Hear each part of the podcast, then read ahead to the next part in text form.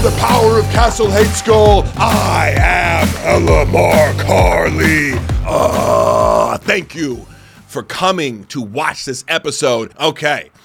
Happy New Year, everyone. I hope things are getting started off right for you and that you haven't failed your fitness challenges yet. You know, there's a lot of people coming in that first couple days of January, but then things trail off. I urge you to get on that fitness train, hit it hard, work off those cookies, stay consistent 30 days, three times a day a thousand calories a day, max, okay, intermittent fasting, keto, everything. Do it all. Just kidding. Am I though? I actually like to take the month of January. If you have been working out less and eating like shit, try working out 30 days in a row. Right? Overtrain yourself or risk it at least. Uh, I made a great transformation once doing work, lifting weights every single day, upper body, lower body. Right? I think I hit like 28 out of whatever 30, 31 days in January.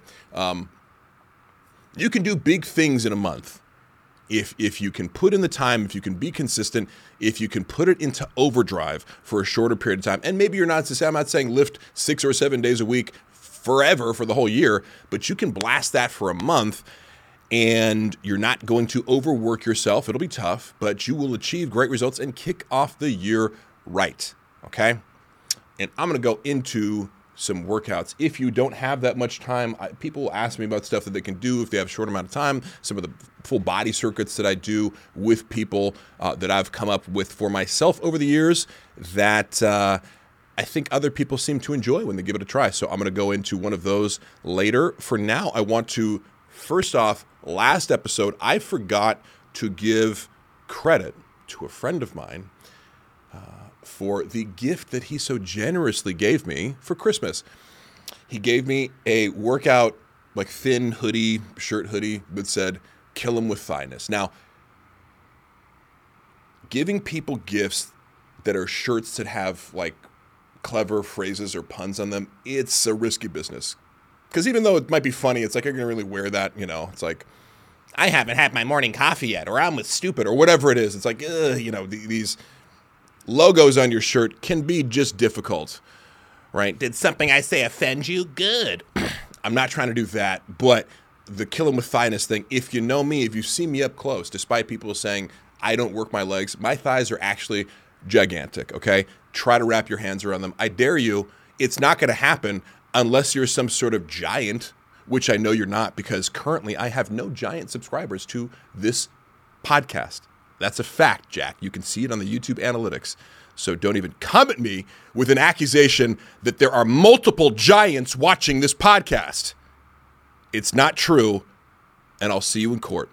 So, my friend, whose name I shall not name because of what I'm about to tell you, give me that shirt. He's a super great guy, super smart. We played football together. We went to college together.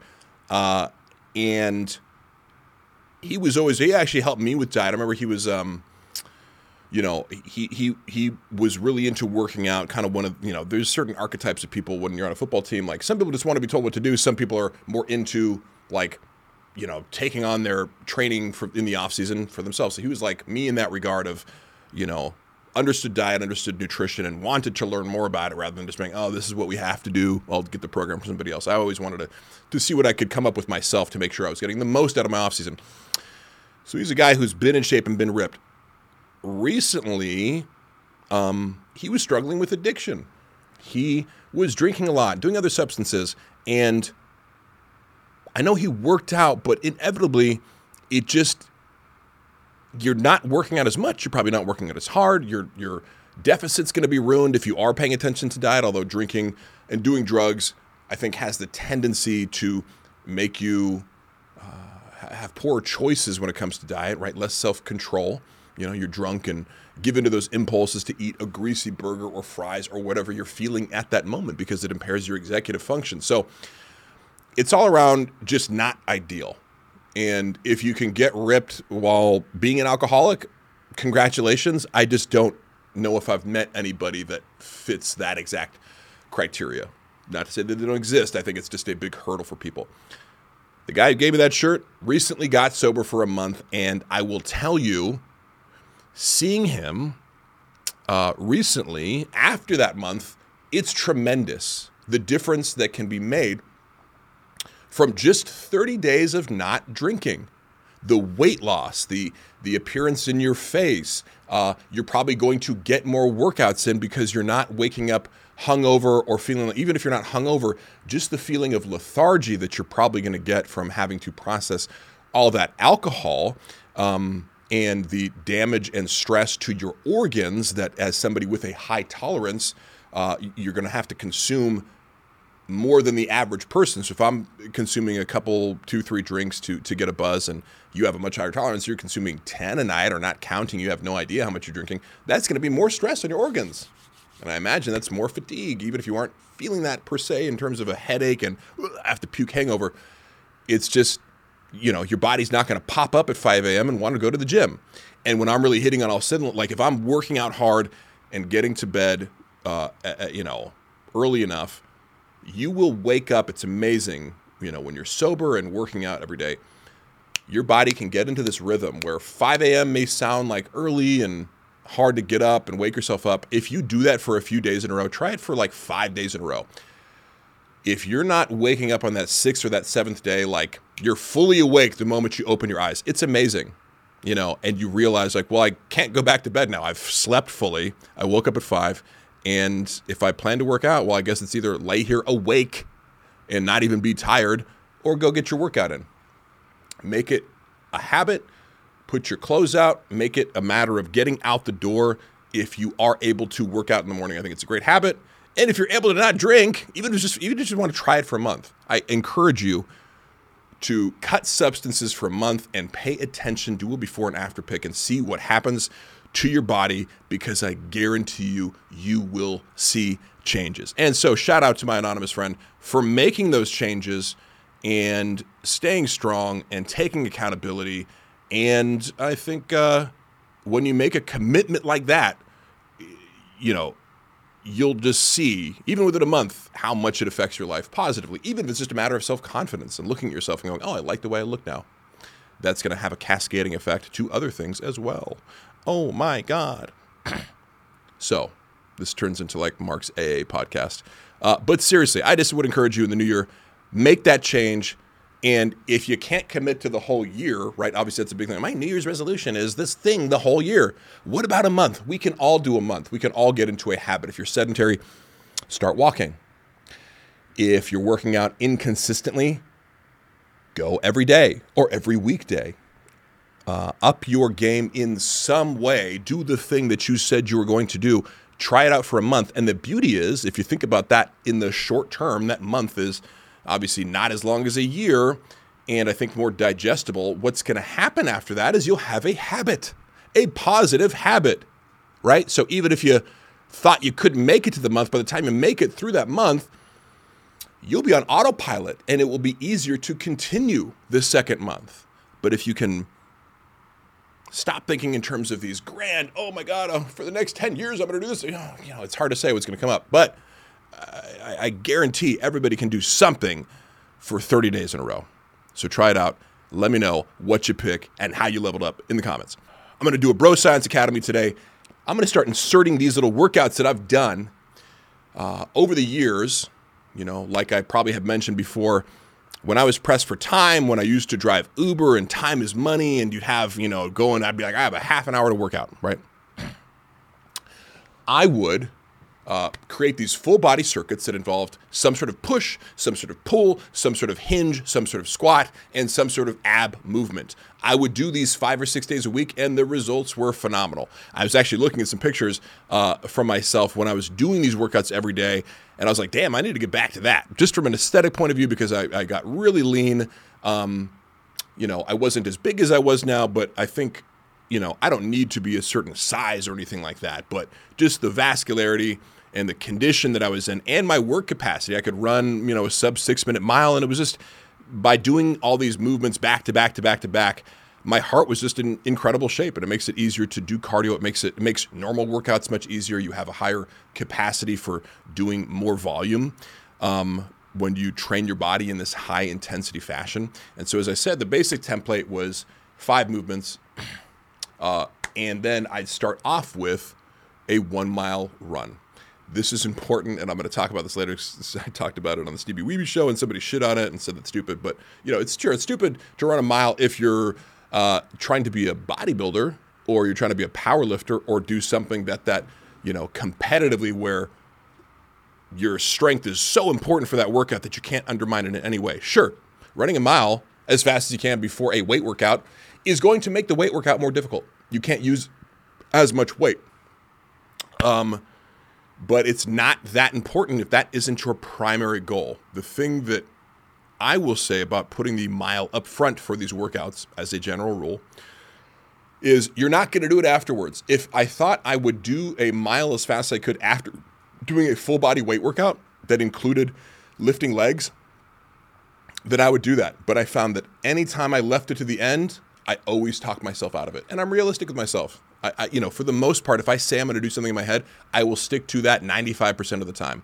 But a lot of times things get left off. I won't train calves or biceps or something. I think, ah, fuck it. You know, I just don't want, I don't care enough and I don't want that pain right now. And so running is one of those things. It, the other benefit is if you walk in to a gym, put a treadmill on a 2% incline, and do a mile as fast as you can. And maybe you don't start there, but I started, let's say, at, you know, doing an eight or nine minute mile. And over the course of a few months, I would just drop that down by five seconds each time I ran that mile. So even though it might not have been as fast as I could at that moment when I first started, you're eventually reaching that threshold. We're doing a 555 mile on a treadmill at a 2% or 3% incline. Um, that was pushing it. And I remember thinking the entire time, like, my body feels like every part of my body's like, stop doing this, stop doing this, stop doing this. It was like the red lights blinking at you.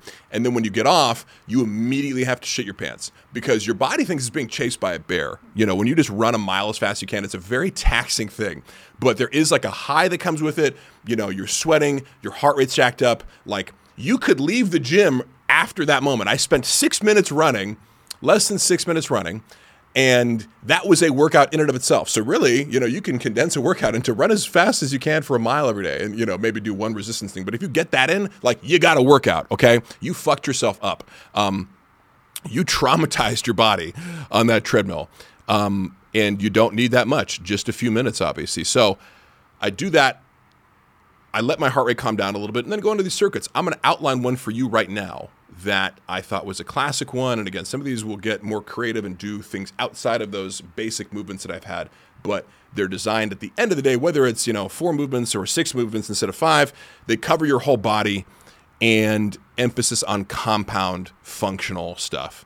Not functional in the fake functional way where you're balancing on a Bosu ball with a kettlebell on top of your head, but like actual compound movements that mimic real life movements. So, you know what a landmine is, right? A landmine press where like one end of a barbell is positioned into a holder so you can kind of like do stuff like this, right? And it's on uh, a pivot point.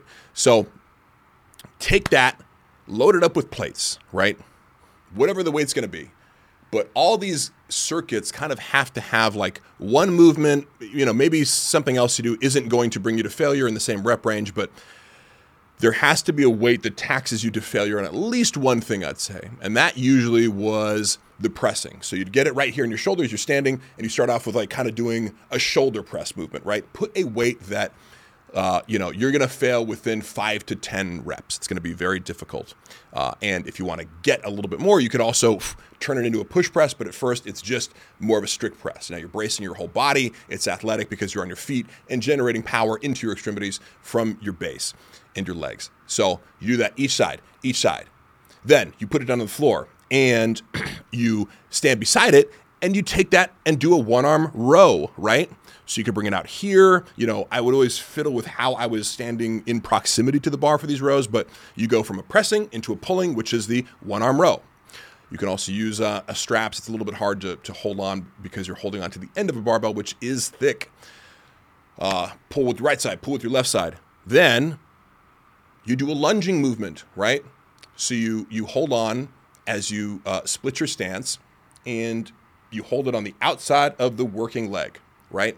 So you're holding on to the to the uh, landmine, and you do a certain number of squats. Then you switch it up. So we got the uh, uh sorry, the lunge is the squat movement. It's a quad emphasis, glute emphasis, and then next up you're going to do one leg Romanian deadlifts. where just like the lunge, you're going to hold on to that barbell on the side of your working leg, uh, bend over at the waist, so your hip hinging. That's really the movement. And balancing with your back foot up in the air. You work one leg at a time. And then the ab movement is you take this. I don't even know what to call these, but I just think of it as making a semicircle. You get, you grab the bar at the end with both hands. You take it from one side, arc it up in the air, and bring it to the other. You'll notice it's a tremendous workout for your abs and obliques to stabilize yourself and generate force uh, from that bottom position to lift it up over your head. You will feel a tremendous tension in your core, and I love that movement. So you do all those five, you rest a couple minutes. I'm to say two, then you do it again. Then you rest again for two minutes, then you do it again. That plus the mile that you ran at the beginning is a full body workout that's going to have your heart rate up the whole time it's going to get tremendous cardio and you will feel fucked up afterwards. And it'll take less than 30 minutes. So try it out. That's my Bro Science Academy lunch break workout for the day. Okay? Let me know how it goes. You can also use a kettlebell for this, right? All that same thing, right? If you have if you just have a kettlebell at home, try that same sequence with the presses, with the rows, with the one leg RDL, with the lunge, uh, and you could also mimic this movement where you start it on one side and just get it up in the air and come down and then reverse. Five to each side or more. Sound good? Just do it. All right, today on This Is Why We Can't Have Nice Gyms, we're looking at a guy who is clearly just out of his depth, ego lifting with a weight he shouldn't be able uh, to even get under. If he has any good friends or anybody advising him, they would say, dude, you are not ready for this weight. And it just goes to show you there are serious consequences. I know we laugh at this segment, but you know, you can get under a bar sometimes that you are not ready for and there can be dire consequences. So let's run the tape here. He comes down, he's struggling, he's struggling, and then he almost has it, and his entire body collapses. It's just one of the most devastating injuries I've ever seen in the fitness space. His entire skeleton seems to just melt right under the bar, and that's what can happen when you try to lift too heavy. Doctors are warning you lifting is dangerous. Okay, uh, uh, you know it, it, there can be serious life changing or life ending injuries. I would be surprised if he ever uh, walked again after that. I'd, I'd, be surprised, frankly, if he if he took a breath after that because his entire body crumpled under the weight, and it doesn't look like too much, but clearly it was too much for him. And uh, if you don't build up the tendon and bone strength over time, it's possible he was abusing anabolic steroids and his muscles were able to control the weight to some degree but when the stress and tension became too much for his joints and bones to handle, uh, his entire body just collapsed into uh, a fat heap. And that's what we're seeing there. It's it's disturbing, it's disgusting, but let it serve as a warning to you that lifting isn't all about getting buff and the glamour and the girls and the podcasts and the cool hair. Sometimes you might end up on the floor uh, looking like somebody stripped off a fat suit and left it there to be cleaned up because that's what we're watching. And I don't know how we got that video. It looks like he's alone. And I just, I, I hope and pray that his family is dealing with this tragic loss as best as they can. Uh, if there's a GoFundMe, we'll put that up. I just, you hate to see it. But I hope the young people out there watching this take note and don't ever do squats. Okay, for Hella Chef Harley today, I have one recipe and then one general recommendation. The general recommendation I'm going to tell you because people don't seem to know about this is you can order food from Costco and have it delivered. Oh my God, this is one of the most worthwhile things uh, well, specifically having a Costco membership, right? What is it, like 60 bucks a year?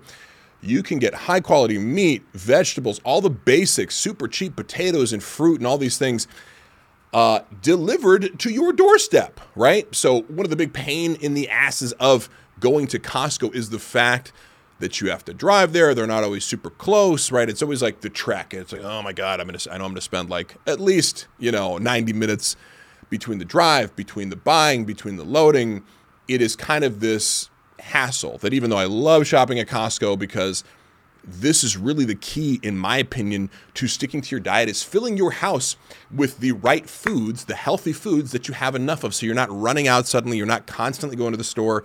Um, you have things in place to make these decisions that you have to make every day to stick to your diet even easier. You you reduce the load on your executive functions, uh, so it's not a constant decision between this and that and should I eat healthy and should I not.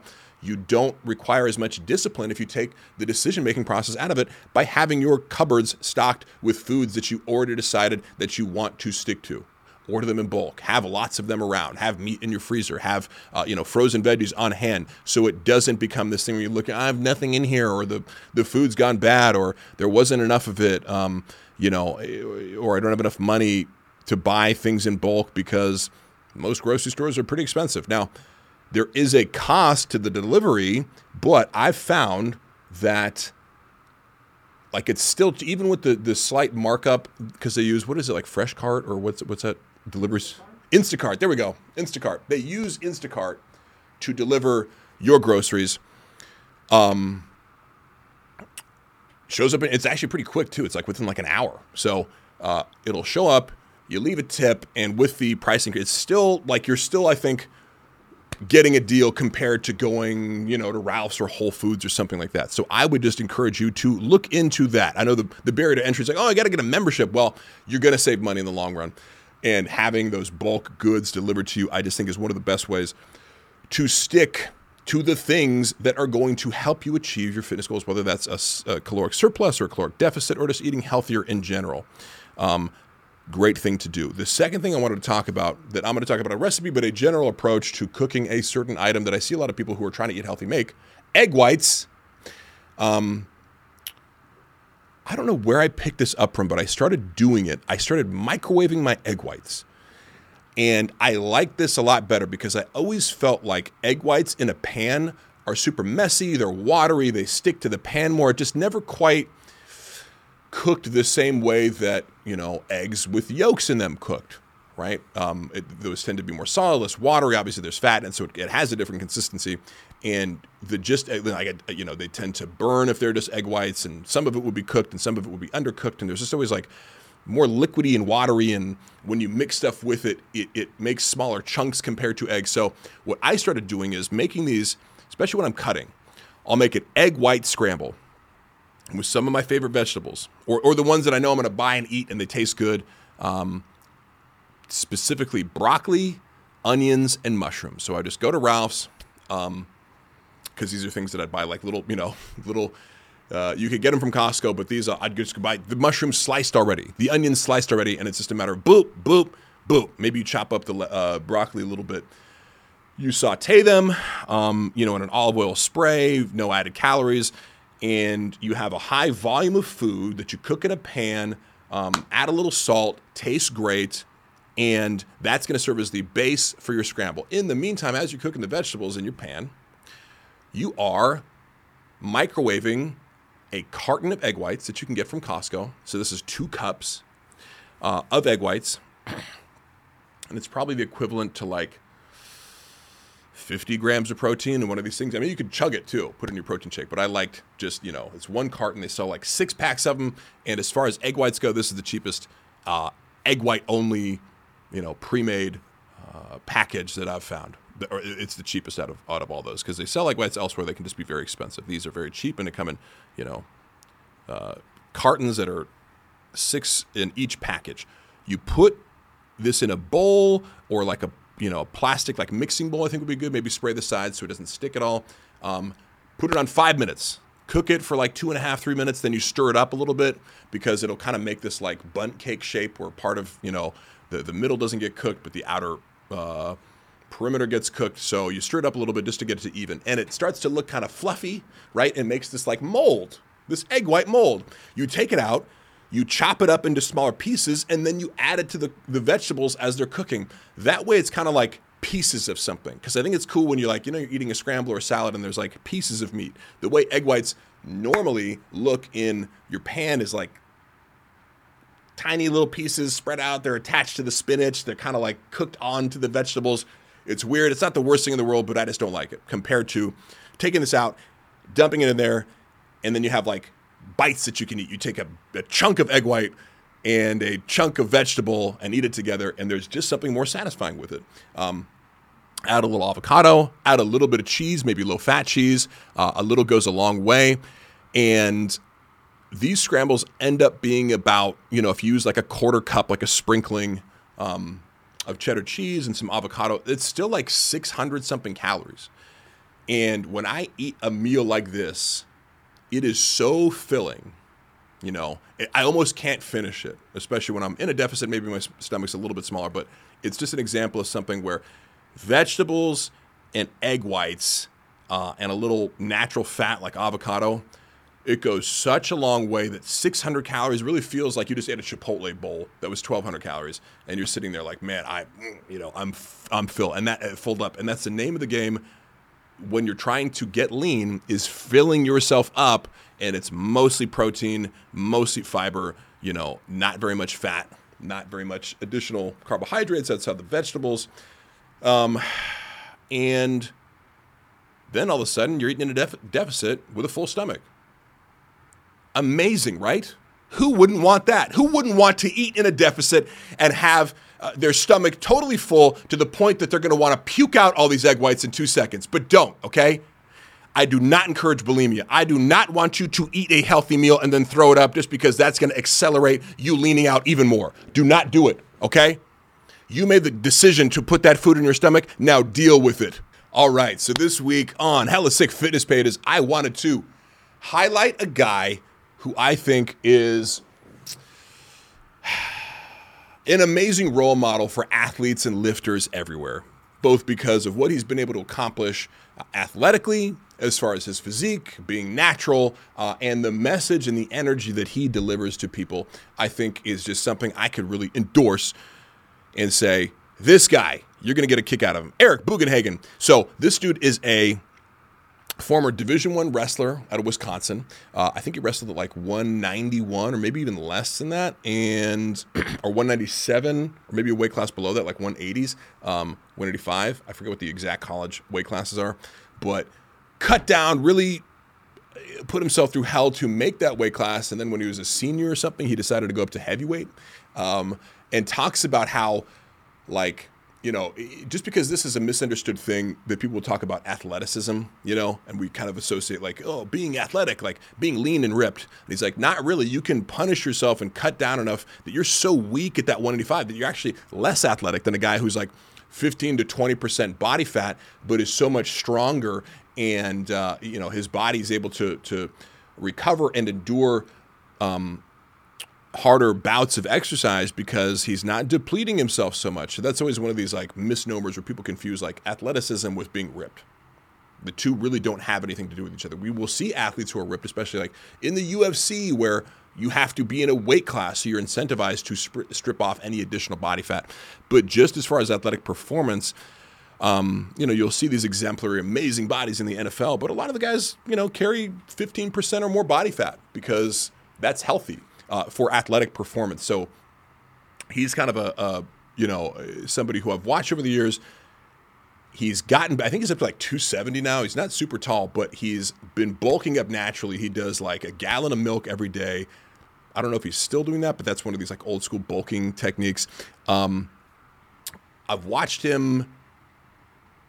Really, what I'm drawn to him about is he's always like experimenting. He's a, a, former strength and conditioning coach for University of Wisconsin uh, for the uh, wrestling team, um, but he's somebody who seems to always be taking this approach of like I'm trying this, I'm trying that, I'm working on my bench, I'm working on my deadlift, I'm working on these, you know, like a, a Zercher squat, I'm working on uh, doing bands. I'll do bands in the morning and then over here, and I'm trying like he always looks like he's working and experimenting with with new things while really going hard and improving himself on the basics. So that's an approach that I can advocate because he's not coming at you like a guru, like I know everything, but he is somebody who's uh, who does know his shit and is is the proof is in the pudding because he can bench like 500 pounds, he can deadlift over 700 pounds, um, And the videos of him doing that are super entertaining because he does it in his garage with a bunch of rock music and he posts shit like this. Let's play this one where he's screaming at the camera. Eric, your butt came off the bench. It doesn't count. Your 45 degree incline bench press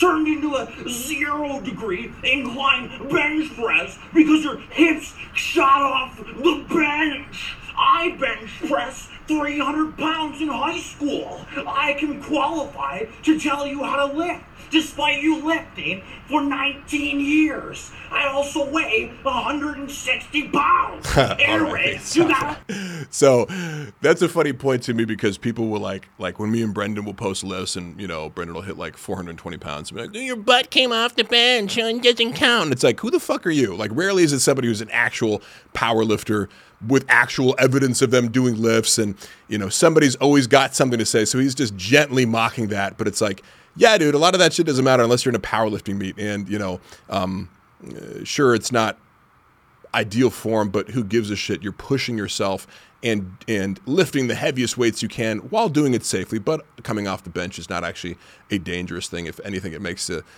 the direction that your shoulders are pressing a little bit safer by turning it into a slight decline. So, um, I just think he has a positive mindset and will make videos like that where he's just like pumped up and making fun of, uh, you know, in, in, that instance, he's actually making fun of a hater. So uh, let's do this next clip where it's just him lifting and screaming for 34 seconds. And it's just fucking entertaining. And he is doing lifts that legitimately warrant that, like, you know, lifting up 400 pounds in a, in a Zercher deadlift, you know, basically resting at your biceps. That shit's crazy. 925 pound rack pull. He's just in his garage going nuts. And I love this energy because it's just him. It's just a man in a garage going nuts, filming himself. His wife is in the house probably going, What the fuck is going on? Um, but he's living the life and goes to show you that you can have this set up in your garage and a bunch of weights and a camera and still make incredible progress. Um, you don't need a gym. This guy's also uh, a WWF, uh, WWE like feeder program athlete. I'm not sure exactly where he performs, but he's a pro wrestler now, and I think it's cool because I do think he's natural. He claims to be natural, and having watched his progression and that he's like legitimately bulking and putting himself in a big caloric surplus and lifting heavy as fuck weights all the time. Um, I don't think his progress is abnormal. He's just a really athletic guy who's committed to getting stronger by gaining weight, and some of that is fat. Um, it's cool to see dudes like that because the WWE is like, at some point in time, it's like yeah, every single dude's on steroids. If you had muscles, you're on steroids. I think it's cool that he can do that and achieve these great feats of strength without the use of anabolics. You know, because um, I think that's a good uh, that's a good role model for kids who think the only way to get strong or the only way to, you know, maybe you want to be a wrestler too, and you think that's the only way to do it. But in fact, it isn't. So I would follow this guy. His YouTube page is even better, and he he will explain a lot of lifts. Um, he does have good form, despite him doing that video about people critiquing his form. He does have good form. He knows what he's talking about, um, and just again, unique in the fitness space in the entertainment value that he provides while giving you legitimate information. Sound like someone you know? Mm-hmm. All right, for this week's Hater of the Week, another interesting little Hater of the Week because this guy, I don't think intentionally was coming at me to hate. In fact, he said some very nice things to start off the conversation, but then I had to inform him hey, I don't like your tone, buddy. And then we got into a philosophical conversation about the difference between rudeness and offensiveness. So he left a bunch of comments initially under uh, the Stevie Weeby podcast. So when I talked about the thing that I talked about this week, actually doing like circuits preceded by a mile run, one of his comments was, uh, "Never run a mile first. That is retarded. You ruin your heavy lifts. Uh, always run and stretch after lifting or do just sprints." Now, before that, he said, Mark is such a gen- genuine good guy from what I see. Um, it blows my mind people don't know everything about fitness and nutrition. It's first nature to me, I guess, because I've been into it since I was 14 years old. Okay. Little, uh, little cocky there, huh? He also said, What was Mark's max ever deadlift? This is on, on the Haters Will Say Pod uh, YouTube channel. He said, What was Mark's max ever deadlift? And at what body weight? I want to know if I'm stronger than him. LOL. And I answered it there. I said 495 by 5 at like 245 pounds. I'm not that strong, and I don't really max out with dads because I have bulging disc issues. He messages me, and I'll just read the, the start of this and then recap the kind of debate we had, which didn't get too unfriendly, but I'm somebody who likes to debate, and I just wanted to showcase this because I don't need to be offended to start a debate, or I don't need to be hurt, but I will debate with people when I feel like I'm right. And they're resisting that idea while being rude to me and accusing me of not knowing what I'm talking about, when in fact, it is they who don't know what they're talking about. He said, You seriously seem like the nicest dude on earth. The fact that you take everyone's questions about fitness and actually explain it and don't get annoyed is impressive. The patience you have is crazy. I have a problem where I get kind of annoyed that people don't know everything about fitness and nutrition. Well, I don't know everything about fitness and nutrition, and I don't think you do either. Uh, your podcast with Stevie was great. What was your best one rep max for deadlift ever, and what was your body weight? So this is where it starts. I said, Thanks for listening, my man. And now I already answered this on my podcast page. So I'm answering a second time. I said, 495 by 9 is my best dead. He goes, LOL, I asked one rep max and body weight. I just want to know if I'm pound for pound stronger than you. LOL. I always ask people their one rep max and they always tell me their reps. Like, why do fitness people always answer like that? I don't care about reps. All I care about is one rep max. My grandpa is James Lawler, by the way. First ever Mr. Muscle Beach, 1948. Big glass of who gives a fuck? So I say, You're rude. Do you know that? I'm sorry, LOL. I said, I actually answered you in depth on YouTube. He says, That's not my intention. Uh, I said, so look that up, you lazy fuck. he says, oh, my bad. I asked if he's on the spectrum. We get into this discussion where he eventually, um, you know, said something, huh, I guess I'm just a sarcastic asshole. And I said, what have you said that's been sarcastic? Because he wasn't being sarcastic. He was just being rude. I just don't find, this is his defense before I start. I just don't find it that rude. i am absolutely insensitive, but I can see how other people can get offended by it. But honestly, it just makes me think they're being overly sensitive. I'll work on it. It's probably not a good trait to have. Legion of Skanks. I don't know why he put that in, but there's this idea, and sometimes I'll encounter this amongst young men where, you know, in that instance, he started, I answered him for the second time, and his response was, Oh my God, I don't know why fitness people just can't answer. I'm asking this really simple question. It's like his annoyance level. And when you're asking for information from me, and I give that to you, and it's as accurate as I can provide you. And then your response to that is like to mock and condescend me. I just have to say, hey, that's rude. Then he jumps to, uh, yeah, I guess, well, if you're offended by it, uh, you... but I make this distinction. I go, no, no, I'm not offended by it. I'm just telling you for your own benefit and to draw a boundary here that when you talk to me like that, I'm not willing to engage in a polite conversation with you because I don't want to. Any goodwill that I had towards you is vanishing the moment you start to become rude to me or act like I'm somehow inconveniencing you by answering your questions. Now, we then have this debate about, because um, I'm like, I wasn't offended by it. He's like, well, rude and offensive is the same thing. And I said, no, it's under two, it's, uh, you know, offensive behavior can be under the umbrella of rude behavior. There is some overlap between these two terms. They are synonyms, perhaps, but they are not exactly equal to one another. Um, rudeness, I assert, is transgression of boundaries and norms. Right? We have normal behavior, polite behavior, expected behavior. We follow a certain set of societal rules, and to transgress them either deliberately or accidentally would be considered rude. Now, I don't need to take offense or have an emotional response to somebody being rude to me in order to recognize that the behavior is rude and to tell them that it is rude. And on the other hand, you don't need to do anything rude or out of line to offend somebody because somebody could be imagining your intentions uh, were different than they were. And even when you're following some sort of social protocol, somebody could still be offended because the offense taken is on the end of the recipient and in their head and in their mind and, and the, the emotional response that they get to some outside stimulus. So the two can have overlap. You can be rude and somebody can be offended by it. You could be rude and that could be offensive, but they're not the exact same thing. And I just wanted to have that conversation with them um, because guys get this idea that, you know, oh, well, you just can't handle me because um, you know, oh, I'm sorry if I'm offensive, right? I'm sorry if I'm being edgy and you just are too emotional and sensitive. And my response to that is, no, no, no.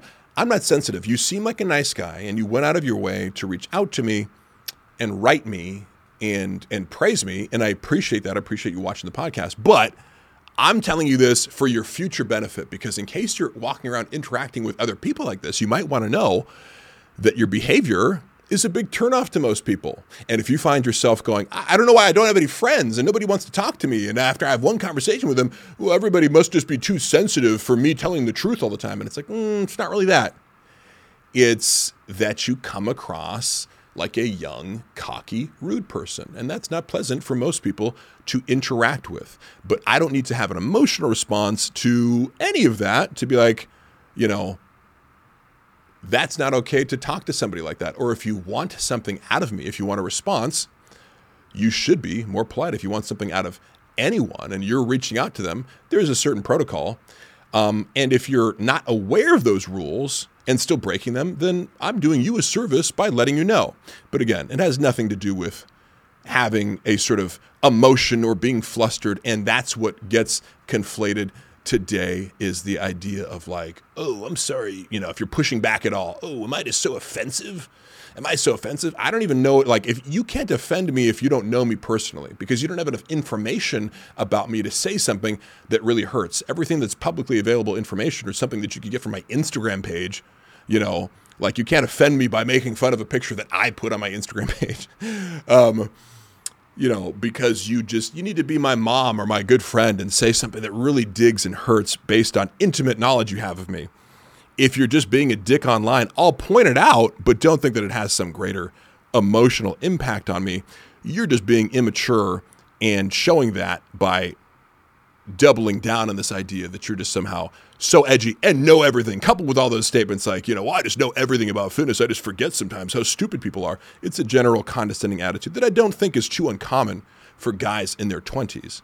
But if I meet a guy like this who's being cocky and rude for no reason, guess what? I'm going to tell you.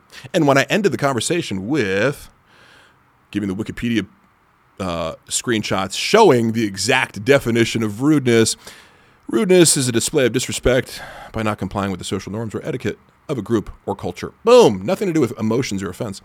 Um,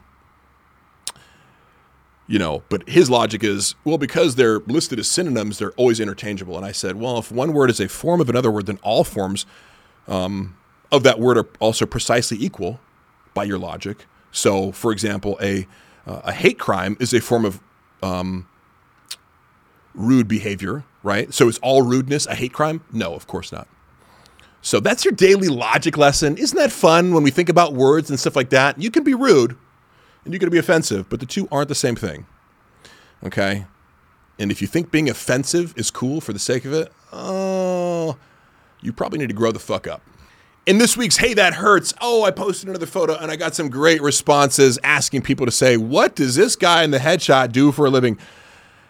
Gabriel Lamberth, who actually did an Natty or Not a few weeks back, said, Bro, you are so many things in this one. A young pastor for a Baptist megachurch in LA that only dates black women. Father with two kids in art school who always votes Democrat. A Subaru owner. Literally every dude you see when you go to Tahoe. A high school field trip chaperone who has some has a sort of inappropriate relationship with the hottest girl in class. a guy who really who really made in through the 12 step program and never looked back. The hey, my name's Dave and I have hepatitis commercial guy. That one nice teacher that lets all his students pass no matter what. The guy that that every freshly divorced middle aged woman wants but never finds the accuracy. My friend Todd Dorms is a lumberjack who happily cuts down eco friendly bamboo. Um, haters will say you only wear the Sherpa denim jacket with flannel when you watch Yellowstone. That may or may not be true. Childhood star who claims he's clean, says Chad and Mandy. Um, Logan Chitwood says Chuck E. Cheese door greeter. Uh, AG says Brokeback Austin, my friend, but says Brokeback Mountain revamp, but instead of a threesome with chicks. It's very generous of you to say that. Mm. Is banging your dad while teaching your mom how to get the physique your dad secretly wants in the first place? Or maybe it's the other way around. Whatever, doesn't matter. Dudes, chicks, this guy does it all. Um, screams, Hi, I'm Bob Vila. Let's build your dream home.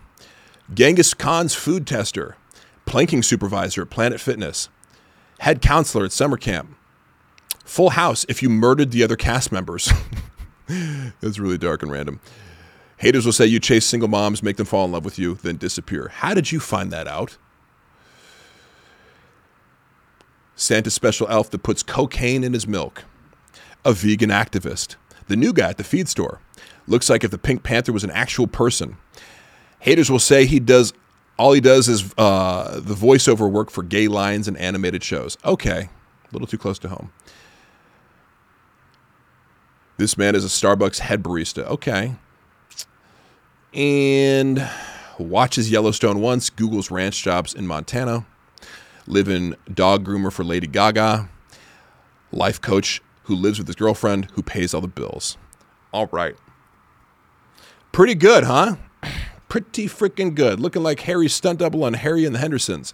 Live action Lion King. Kevin Dillon and Fabio's love child. If one more person tells me I look like Kevin Dillon, god damn it, I'm gonna freaking explode!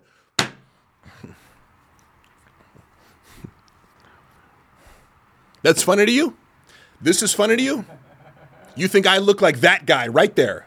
You think I look like Kevin Dillon? The next person who says I look like Kevin Dillon to my face is getting slapped.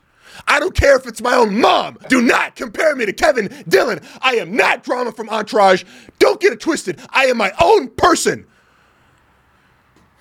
If anything, I'm Matt Dillon. I appreciate you watching. If this is the first episode you've ever watched and you just randomly saw me pop up, like, what? What's this? Haters will say, Helen Mark Harley has a podcast. I was unaware because I've been living under a rock because I didn't even know that the buffest guy on Instagram had a fitness pod where he explains to other people how to potentially be the second buffest person on Instagram. If you put in the hard work and dedication and take steroids for 20 years, maybe you could catch up. It's possible. If you believe it, you can achieve it. Another thing you can do is follow me on Instagram if you're not doing this and you're discovering me at Hella Mark Harley, where I will remind you all the time to watch Haters Will Say, and you can submit your questions to me on IG, and I will answer them on the show. And if you want to come hate on me there too, and if you're clever enough or stupid enough, you'll get featured. Smash that notification bell wherever it is and make sure to be reminded every time my podcast drops.